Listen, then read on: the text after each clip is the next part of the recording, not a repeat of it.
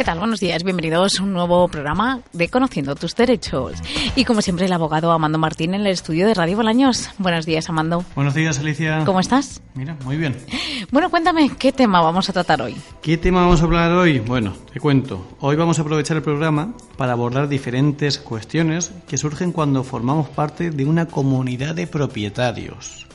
Principalmente explicaremos los pasos a seguir para reclamar las cuotas pendientes de los vecinos morosos que, que, bueno que podamos tener en nuestra comunidad. Seguro que mucha gente, muchos de nuestros oyentes viven en bloques de pisos y se encuentran con situaciones similares. Seguramente que más de uno se ha visto identificado con esto. Sí. ¿Comenzamos? Adelante.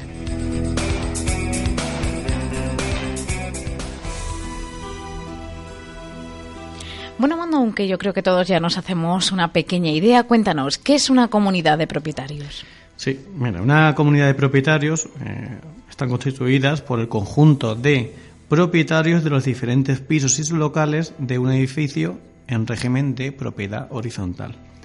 Las comunidades de propietarios existen a- aún sin su constitución formal desde el momento del nacimiento de la propiedad horizontal, el cual puede producirse incluso antes de que se haya otorgado el título constitutivo de dicha comunidad, ya que eh, no es algo que dependa de la voluntad de los propietarios, sino que viene impuesto por la ley.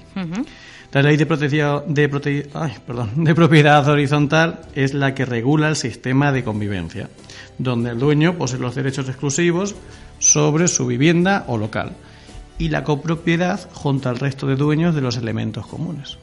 ¿Y qué es lo primero que debemos hacer cuando compramos un piso o un local que pertenece a una comunidad de propietarios? Lo primero, bueno, pues lo que hay que hacer es, como todo recién llegado, es consultar el título constitutivo de la comunidad, donde se establecen las características del inmueble, como la extensión, la planta, anexos, la cuota de participación de cada piso y los estatutos que regulan la vecindad. Corrígeme si me equivoco, Amando, pero yo creo que o imagino que habrá unas normas básicas eh, para todas las comunidades de propietarios. Sí, en cuanto a los derechos y obligaciones, todo propietario debe mantener un buen estado de conservación de su vivienda y consentir en ellas, eh, en ella, perdón, las reparaciones necesarias para el buen mantenimiento del inmueble en su conjunto. Además, como parte de, como parte de la escalera, debe respetar las instalaciones generales, su mantenimiento y colaborar con la comunidad de vecinos. Será eh, obligación de la comunidad la realización de las obras necesarias para el adecuado sostenimiento y conservación del inmueble, y así como también de, de sus servicios, de modo que reúna pues, las debidas condiciones para ser habitable y seguro, que eso es importante. Eh, paralelamente, los vecinos pueden acordar en asamblea pues, otras normas de, de régimen interior para la mejora de la convivencia entre bueno, de los espacios comunes, pero bueno, pero que no son de, de cumplimiento obligatorio. ¿vale? ¿Y qué pasa con las obras, Amando? Ah, y las obras siempre es un foco de conflicto. Eh, de forma general, indicar que, que los dueños pueden realizar obras en su inmueble, modificando incluso los elementos arquitectónicos. La única obligación de la, a la comunidad de, propietarios es comunicar los cambios al administrador. Además, las reformas no deben reducir, obviamente, la seguridad del edificio ni perjudicar a otro propietario.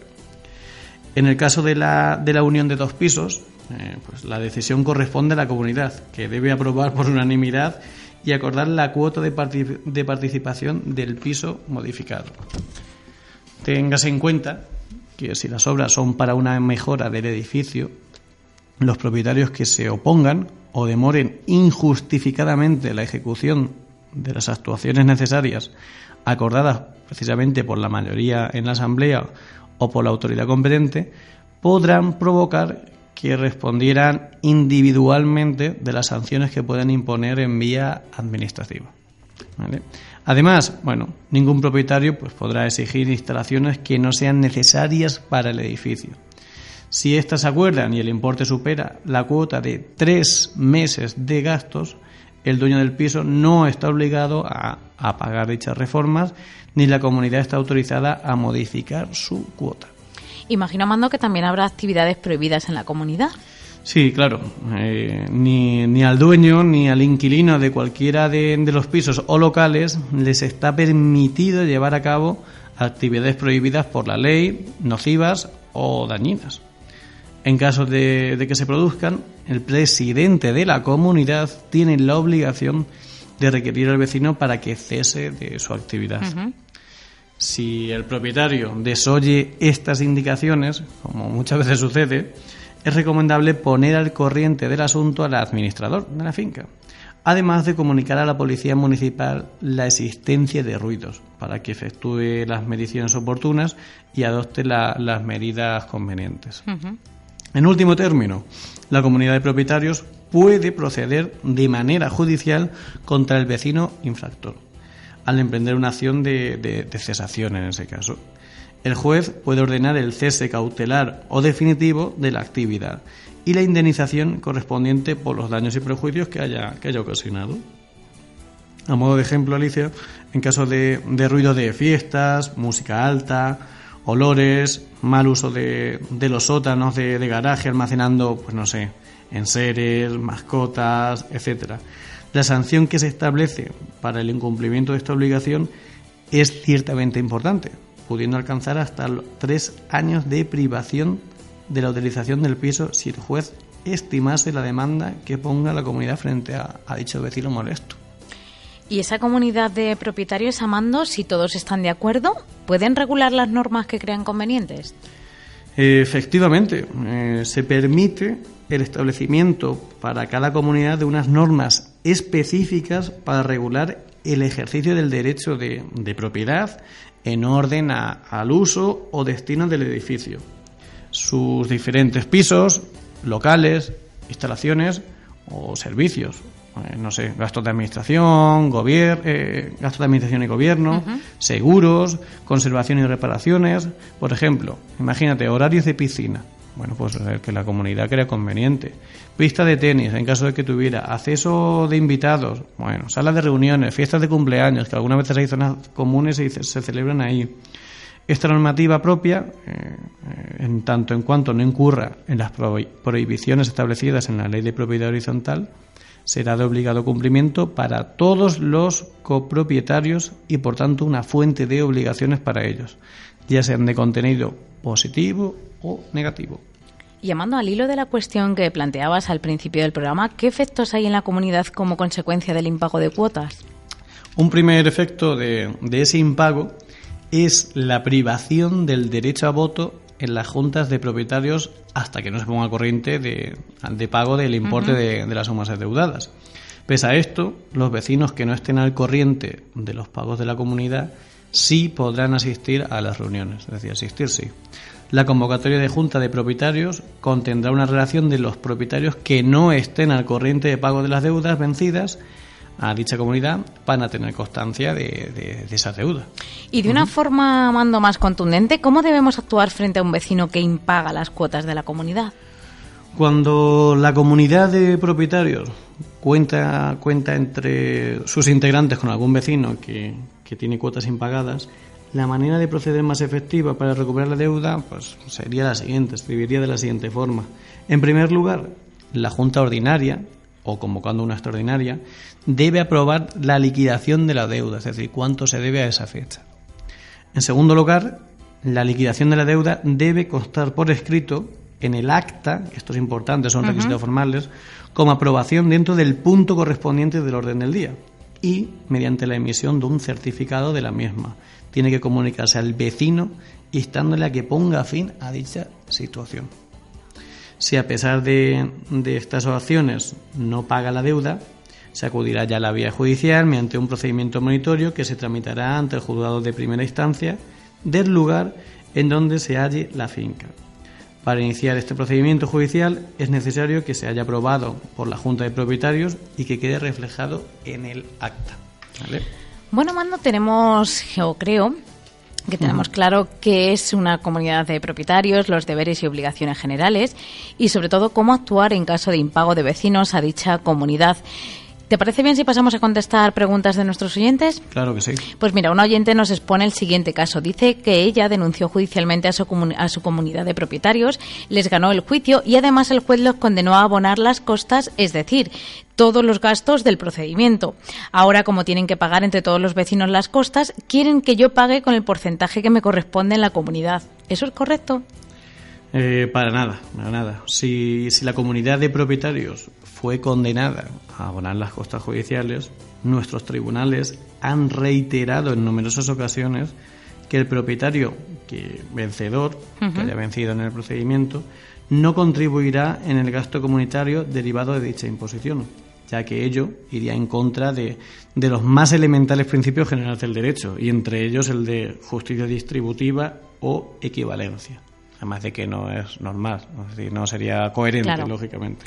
Bueno, vamos ahora con Jesús, porque él nos dice que su comunidad de propietarios tiene 15 años y que en su día pues eh, no tenía ascensor, pero que ahora un vecino ha pedido que se instale. ¿Qué pueden hacer al respecto?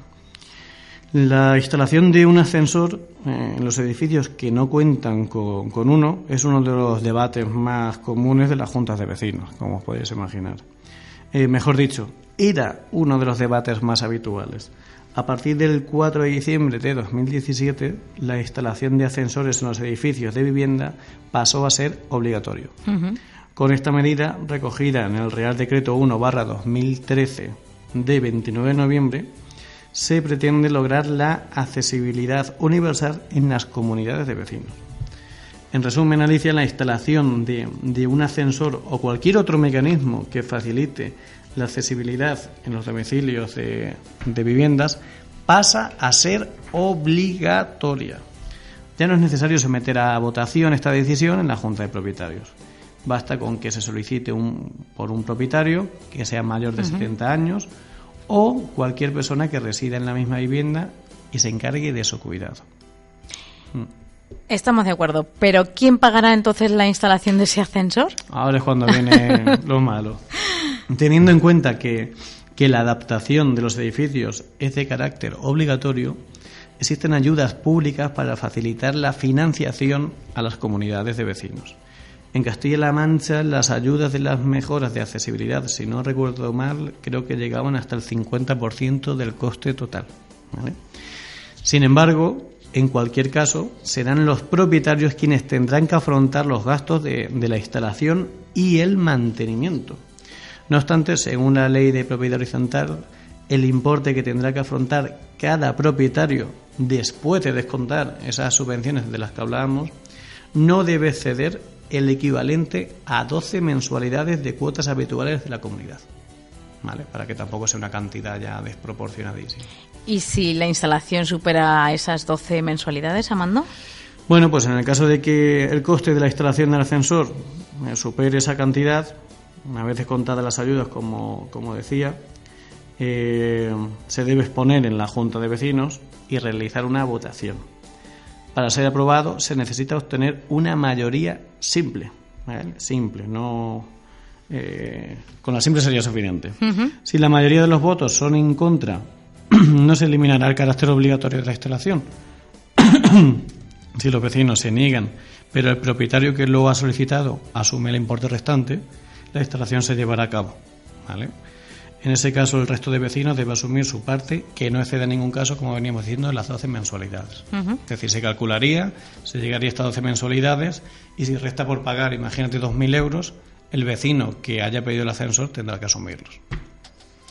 Por último, Amando, eh, una oyente nos indica que su, en su comunidad hay dos morosos y que mientras se les reclaman las cantidades adeudadas quieren impedir que pues accedan a la piscina comunitaria, así como a la pista de tenis. ¿Podrían hacerlo?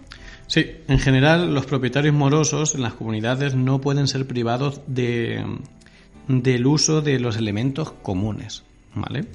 No obstante, a partir de la resolución de la Dirección General de los Registros y el Notariado de 23 de octubre de 2012, se puede impedir el acceso a la piscina de los propietarios morosos en las comunidades. Y lo mismo en lo que se refiere a la utilización de pistas de tenis, por ejemplo. Eh, pero claro, no basta para ello un acuerdo mayoritario de la comunidad, sino que tiene que ser por unanimidad. Dicho acuerdo debe incorporarse a los estatutos e inscribirse en el registro de la propiedad. Esta resolución eh, se fundamenta en que esos elementos comunes especiales no son necesarios para la habitabilidad, seguridad o accesibilidad del inmueble. Por ello se admite la privación eventual del uso de los mismos mientras dure la morosidad. Bueno, Amanda, pues con esta última pregunta realizada damos por finalizado una vez más el programa de Conociendo tus derechos. Creo que nos ha quedado claro todo, pero si alguien tiene alguna consulta o quiere hacer alguna reclamación a través de vuestro despacho, ¿cómo puede contactar? Cuéntame. Las personas interesadas pueden consultarnos a través de nuestra página web nievesmencheroabogados.com o llamando los números de teléfono 926 884-228 y al número de teléfono móvil 615-851-157. Si lo prefieren, nos pueden visitar en el despacho, estamos ubicados en calle Almagro número 27, o bien escribiendo en los correos electrónicos nievesmencheroabogados.gmail.com. Bueno, pues Amando, como siempre, ha sido un placer contar contigo un lunes más. ¿Me adelantas el contenido del próximo programa?